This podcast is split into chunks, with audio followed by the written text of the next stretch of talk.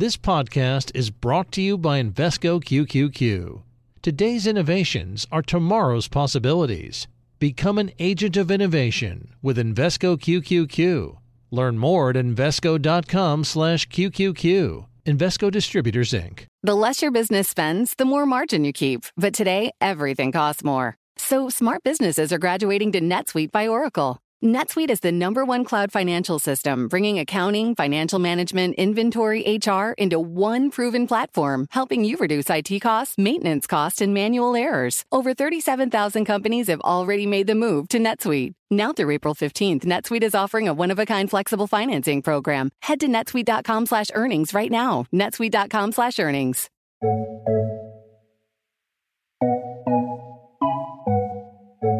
Welcome to Trillions. I'm Joel Weber. And I'm Eric Balchunas. Eric, do you smoke marijuana? not not present tense. Okay. But sure, um, definitely. I mean, I, I was in college in the '90s. There's a lot of interest in marijuana. Maybe you've noticed. Yeah, you think? Yeah, I mean, it's definitely. You can just you can feel it and you can tell. You can uh, smell it yeah. sometimes, Yeah. and other times you can't smell it because it's a vaporizer, right? Yeah, Or it's edible. in the ETF circuit, quote unquote, it comes up more. And is there a pot ETF was one of the top things that I would be asked about just from people internally here, knowing that, you know that I'm the ETF guy. Like, hey, my wife is wondering, is there a pot ETF? For many, for a couple years, that was a question I got a lot. And there are Yeah, now more than are. one. And there was a big moment recently where Canada just legalized this nationally. So it's the first G7 country to legalize marijuana, recreational mar- marijuana. not only that, several states in the United States are doing it, and obviously there's federal issues, but you could kind of feel the cat out of the bag to a degree. And I think this, a lot of people argue it's like the end of pro- prohibition. And I think it's a big deal when an industry goes from no sales or nothing, or an underground market comes to the surface and now is all, you know, you can capture that in terms of a new industry. So- it's major. So knowing all of that, Rachel Evans, Bloomberg News reporter, who we've teamed with multiple times, we asked her to go go check this out for us. And she went up to Canada, did a little sleuthing, and this episode is is all about Rachel uh, booting the ground, trying to figure out what's going on with marijuana ETFs. This week on Trillions, elevating your portfolio.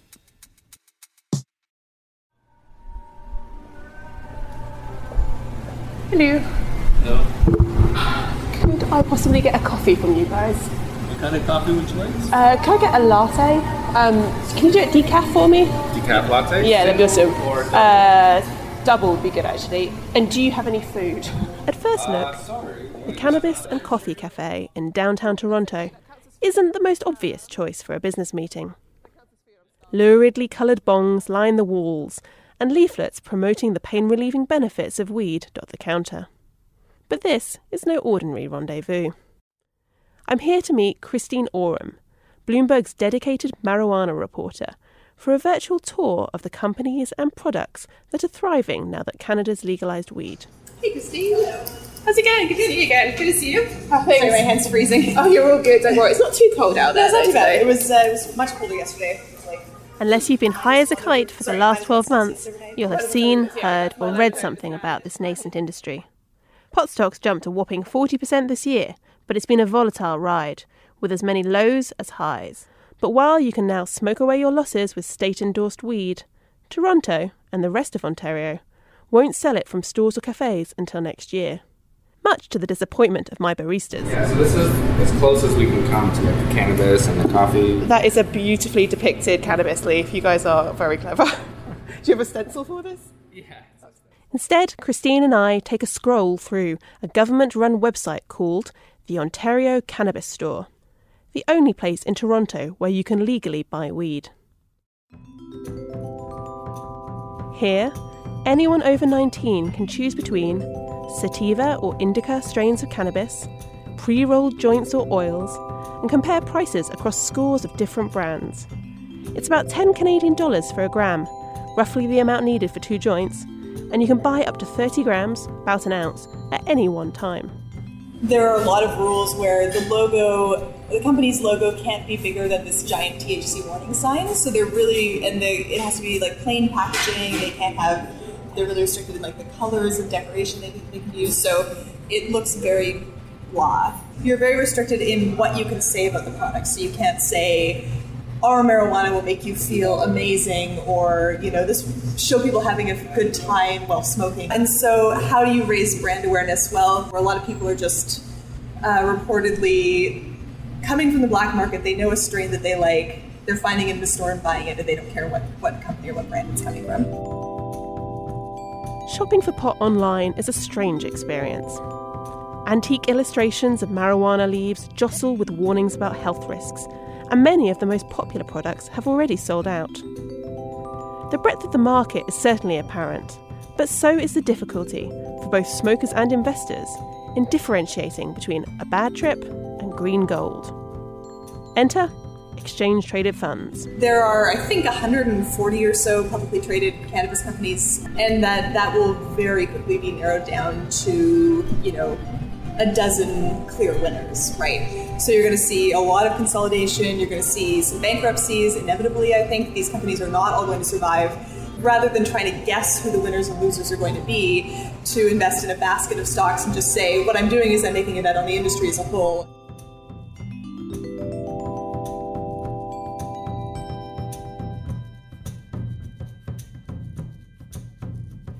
Steve Hawkins started the world's first marijuana ETF in April 2017.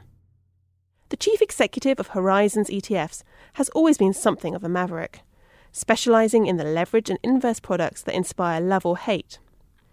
So the controversy around a pot ETF held no fear. The deviation of returns from peak to trough that we've seen on individual names is astronomical. It's just crazy. But when you own the ETF, you're owning part exposure to that and part exposure to this. And it's still extremely volatile, but it's still more lead, you know, even keeled standard deviation of returns on a relative basis. I met Steve at his offices a few blocks from the coffee shop to learn how the Horizons Marijuana Life Sciences ETF came to life. A blog his company ran for investors kept throwing out requests for a pot ETF. So, in the fall of 2016, he set about making that dream reality from the get go, it was a challenge. It was a very new um, precedent for me in you know having launched you know 50, 60 products um, over the past five years. Uh, this was something completely different we'd never seen before. Did, did anyone think you were a little bit nuts when you kind of came to them with this and said, you know what, we want to put marijuana stocks in an ETF? Absolutely, absolutely, and that's why it was it was extremely sensitive subject matter there's such a, a, negative stigma at that point in time that was still associated with marijuana, even with the development and, and approval of medical marijuana and how integrated into Canadians' lifestyle it was becoming. It, you know, it was there was a lot of silence on the other end of the phone lines when when you asked the question, and it's like all you could hear in the in the background was the wheels clicking and people thinking, "Really, you want to do this?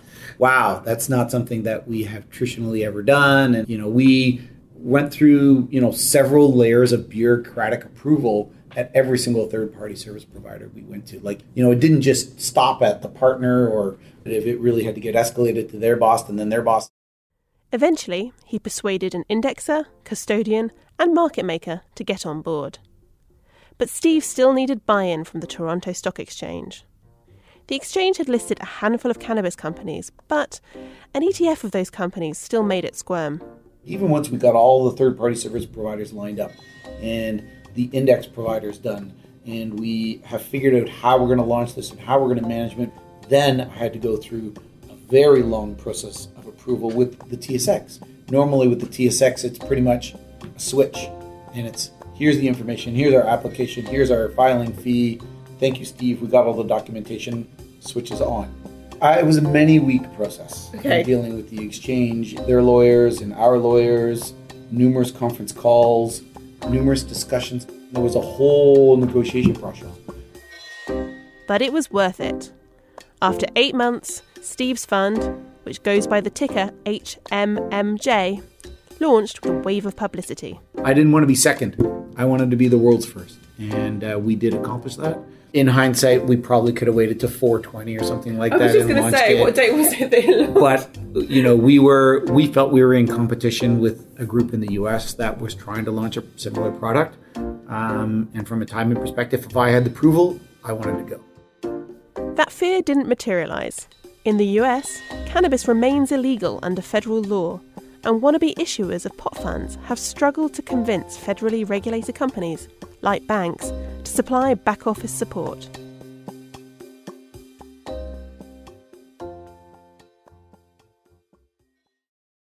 Jeff Sessions, the U.S. Attorney General, is stepping down, apparently at the request of President Trump. Uh, this is a issuing huge moment for the cannabis industry. You might remember earlier this year, back in February or so, uh, Jeff Sessions uh, laid down the gauntlet on the cannabis industry. Uh, he rescinded With the Attorney General on Jeff Sessions now ousted, the cannabis industry has outlasted one of its most vocal foes. But the Trump administration probably won't budge overnight. Consequently, while there are a handful of pot ETFs in Canada, the US has just one. The ETFMG Alternative Harvest ETF, which goes by the ticker MJ, started life as a Latin American real estate fund, sidestepping the startup challenges that have plagued the ambitions of others. it's it's very unfortunate for the us cannabis industry that the government really hasn't been able to see the writing on the wall um, as we have in canada and, and canada was the first G7 country to go recreational approved. And I think there will be more to follow long before the US.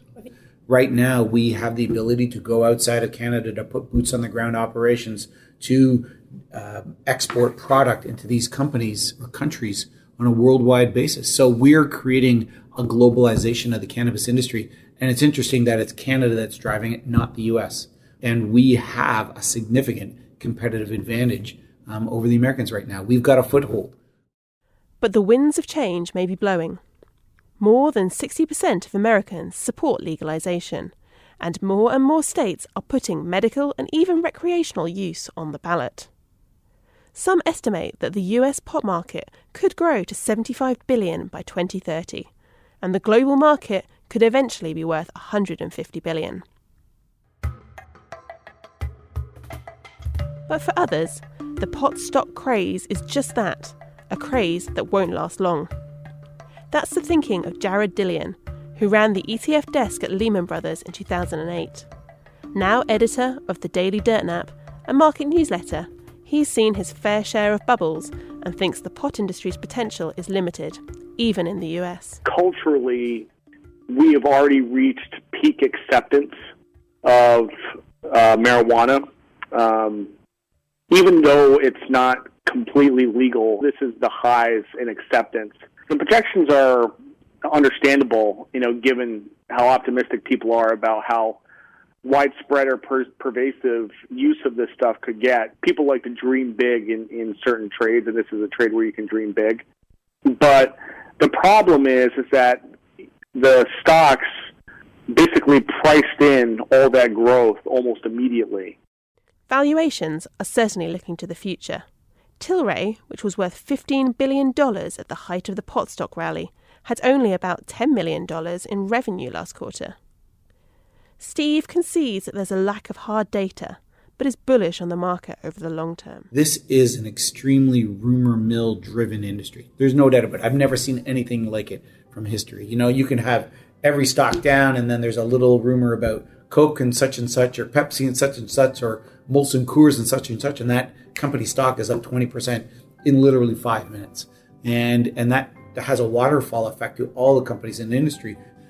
You know, the, the industry's still new. There still isn't a lot of known quantitative facts with respect to how big the industry is going to grow from here with the recreational approval. And it'll be very, very interesting to see where this company stands when these cannabis companies have to do all their, you know, financial regulatory reporting and we actually start to see hard financial results that, you know, get introduced by the analysts on the street and um, and what these companies are, you know, actually producing. So um, if you want to invest in this space, it's not for the faint of heart. You need to check the batteries in your pacemaker, and you have to look at it from my perspective as a long term investment play.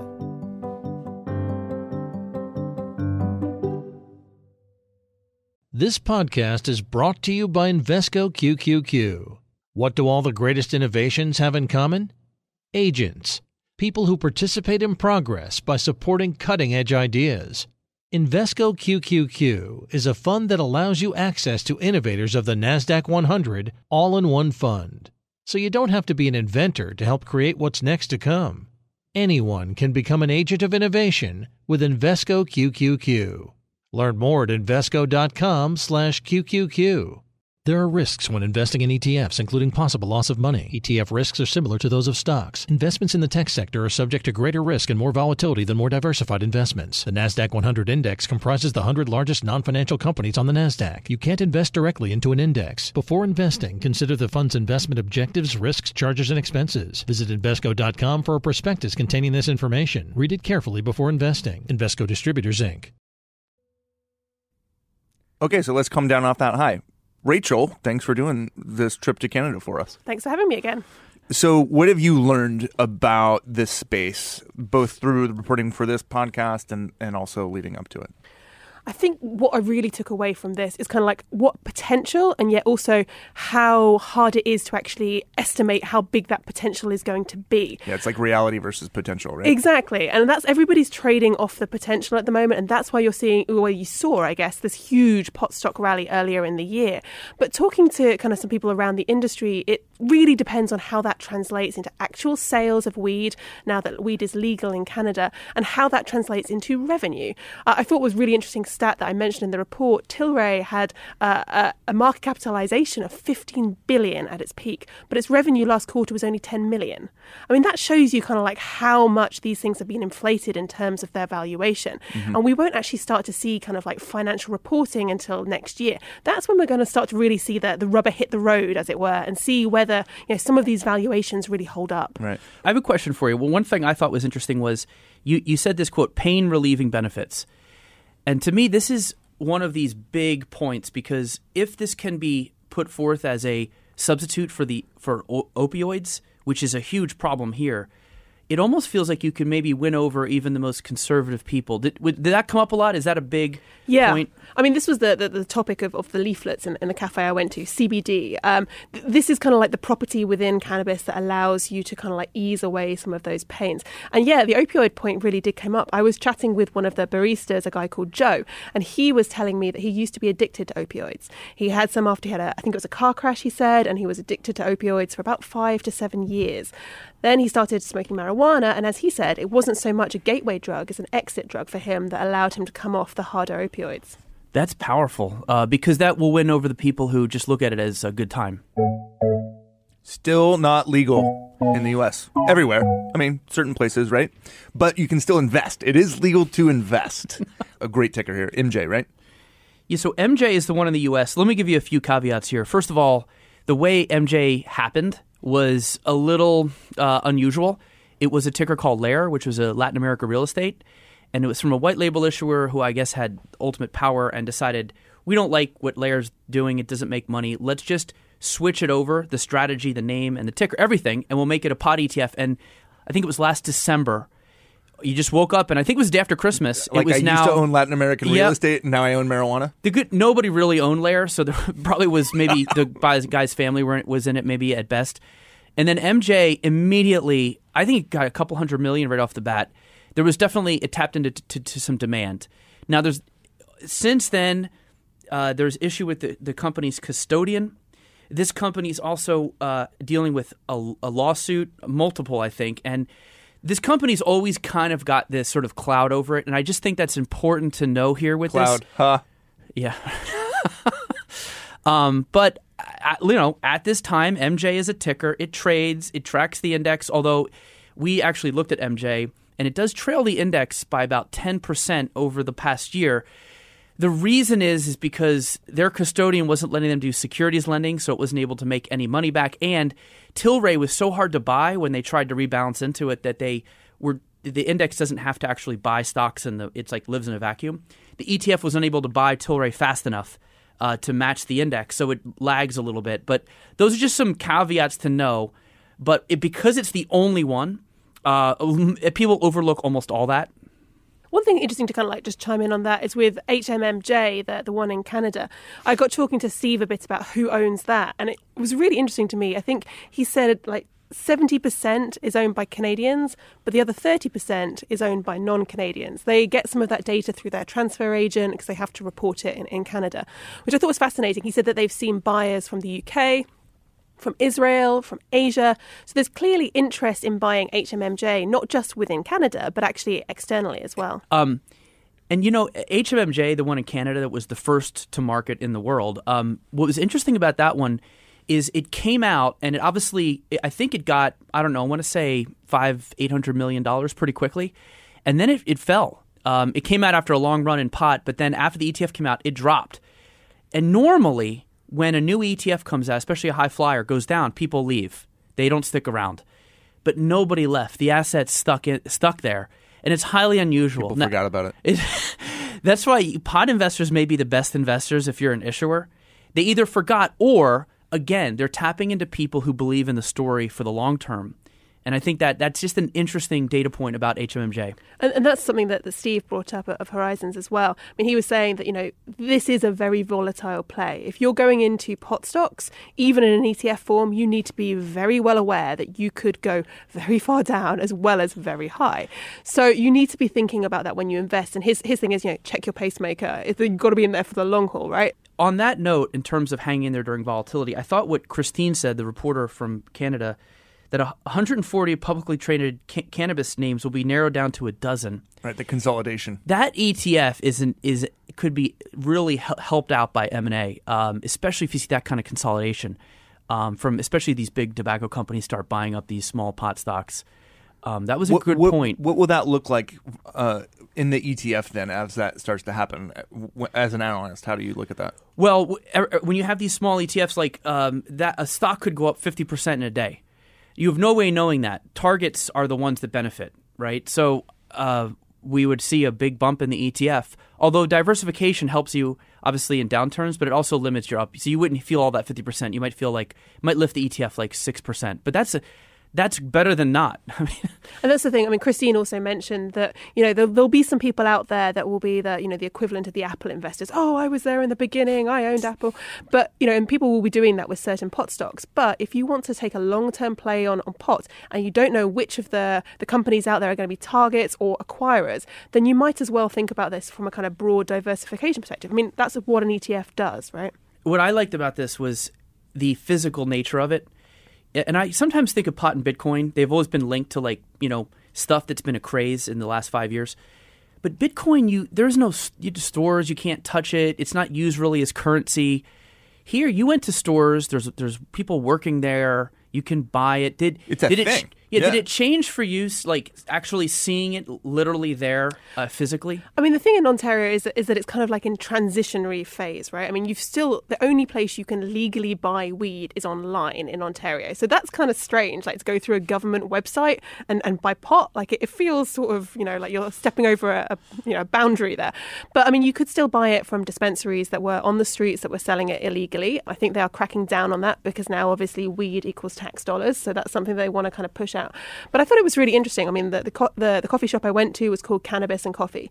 People are ready for when weed is available to be sold as edibles in coffee shops, and they want to have a dispensary also in that, in that coffee shop upstairs. Uh, then you can actually buy it, you know, in a paper bag and take it home with you as as it stands now, you can buy specific ETFs that are in this sector, right? I'm also interested in will will th- these stocks or aspects of the ETF enter into broader products so that it's like you just get a little hint of marijuana somewhere in a larger product. Do you think that's going to happen?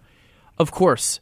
The, the, the, the, if you own a big mainstream ETF like VTI, the total market, um, you know, you're going to feel a little this. The problem is uh, the is that like is, a contact high?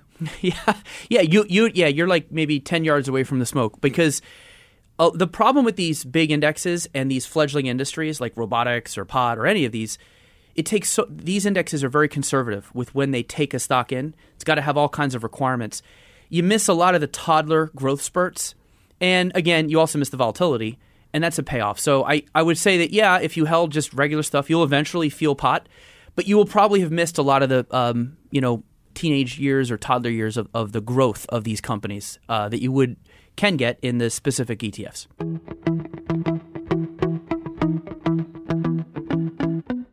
Okay, so Canada's done this. The U.S. obviously there are different states from the Colorados and Californias and Oregons and Washingtons and now Missouri uh, of all places. Like, so we've seen this evolution. Obviously, there's federal laws that are different than state laws. How do you see the investing landscape changing in the U.S.? That is the big question that I think is on everybody's mind in Canada. Uh, Canadians have an advantage here, right? They are first out of the gates. But there's a certain level of skepticism, or I guess caution perhaps, about what happens when the US does come online. And one of the ways in which you know you've seen sort of Canadian companies listing uh, both in, in, on the Canadian Stock Exchange and on the US stock exchanges is providing that they don't have businesses in the US. So that means that when we do see legalization come through in, in the US, that could put them at a disadvantage in actually taking advantage advantage of that. Uh, we currently have 10 states, I believe, that have fully recreational legalized uh, cannabis, and I think it's 32 or 33 where you have medical marijuana legalized. That, I believe, puts about 70% of the American population in a state where cannabis is legal in some respect. That's huge. But you've got to remember that from a federal perspective, it is still illegal. And the Trump administration has definitely been against uh, marijuana. You know, you've seen that through a number of speeches kind of coming out from them over the last few months. So it really depends on whether, you know, after the midterms, we see a shift in tone and we start to see a move towards full legalization. Or we could see something coming through from Congress. There's a, an act there that could pass. It's called the Strengthening the 10th Amendment Through Entrusting States Act, which gotta I mean, have a good. That needs a acronym, right? nickname. Yeah. the nickname That is needs an Obamacare. States. Oh man, No, of course states, it does. Yeah, very clever. Um, but that is supposed to give, uh, you know, sort of states the confidence to have their own uh, rules on cannabis and not worry too much about the kind of federal illegality. There's also little things like I think New York they stopped uh, arresting people right if you smoke it on the streets. And I live in Philly. I'm telling you, I smell it way more. People are just not as. It's just the cat's out of the bag. It just fe- I don't know. I just it just feels like it. We have a code for that in my house. We say, smells like Colorado. Rachel Evans, thanks for joining us on Trillions. Thanks for having me. Thanks for listening to Trillions. Until next time, you can find us on the Bloomberg Terminal, Bloomberg.com, Apple Podcasts, Spotify, and wherever else you like to listen. We'd love to hear from you. We're on Twitter. I'm at Joel Weber Show. He's at Eric Balchunas. And you can find Rachel at Rachel Evans underscore NY.